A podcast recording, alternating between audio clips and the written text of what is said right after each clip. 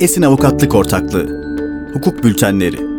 Tarih 13 Ağustos 2021 Yazan Ortak Avukat Yalın Akmenek. Kıdemli Avukat Demet Kaşarcıoğlu. Avukat Tuğçe Sezener. Sigortacılıkta tahkime ilişkin yönetmelikte yapılan değişiklikler. Yeni değişiklik. 2007 yılında yürürlüğe giren 5684 sayılı Sigortacılık Kanunu madde 30 uyarınca tahkim, sigortacılıkla ilgili uyuşmazlıklarda bir uyuşmazlık çözümü yolu olarak öngörülmüştü.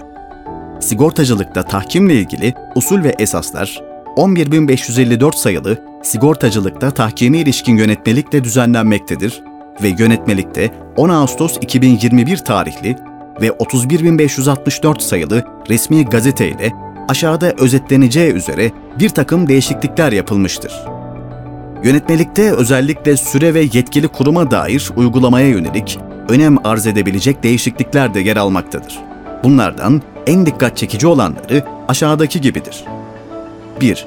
Hazine ve Maliye Bakanı ile Hazine ve Maliye Bakanlığı'nın görev ve yetkileri Sigortacılık ve Özel Emeklilik Düzenleme ve Denetleme Kurulu'yla Sigortacılık ve Özel Emeklilik Düzenleme ve Denetleme Kurumu'na devredilmiştir. 2. Yönetmeliğin 7 ve 16 Taksim B maddelerinde paralel olarak yapılan değişiklikler uyarınca artık hakem kararları görevli mahkemede değil, Sigorta Tahkim Komisyonu nezdinde saklanacaktır. 3. Yönetmeliğin 14. maddesine yapılan ekleme uyarınca kurum tarafından tutulan listede yer alan hakemler komisyon nezdinde görülen uyuşmazlıkları artık taraf vekili sıfatıyla takip edemeyecektir.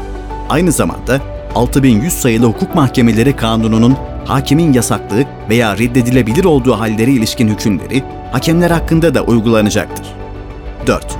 Yönetmeliğin 17. maddesinde hakemin reddi için tanınan ve 15 gün olan süre 5 iş gününe indirilmiştir. Değişiklikler ne anlama geliyor? 1. Görev ve yetkilerin aktarımı. Değişiklikten önce bakan ve bakanlığa tanınmış olan görev ve yetkiler bu değişiklikten sonra artık kurum ve kurul tarafından kullanılacaktır. Kısaca değişikliğin özü görevli ve yetkili kurumun değişmesidir. 2. Hakem kararlarının saklanması ve gizliliği. Bir diğer önemli gelişme hakem kararlarının saklanmasıyla ilgilidir. Değişiklikten önce komisyonun bulunduğu yerdeki görevli mahkemeci saklanan hakem kararları artık bizzat komisyon tarafından saklanacaktır hakem kararlarının mahkemelerde saklanması genel olarak tahkimin gizliliği konusunda bir takım tartışmaları gündeme getirmektedir. Bu bağlamda hakem kararlarının mahkemede değil, komisyonda saklanmasına yönelik düzenlemenin gizliliğin korunması anlamında pozitif bir etkisinin olacağını söylemek mümkün görünmektedir. 3. Hakemlerin yasakladığı ve reddi hallerine ilişkin yeni düzenlemeler. Yönetmelikte yapılan değişiklikle sigortacılık tahkiminde de hakemlerin yasaklılık ve reddi hallerine ilişkin olarak HMK'nın ilgili hükümleri uygulanacaktır.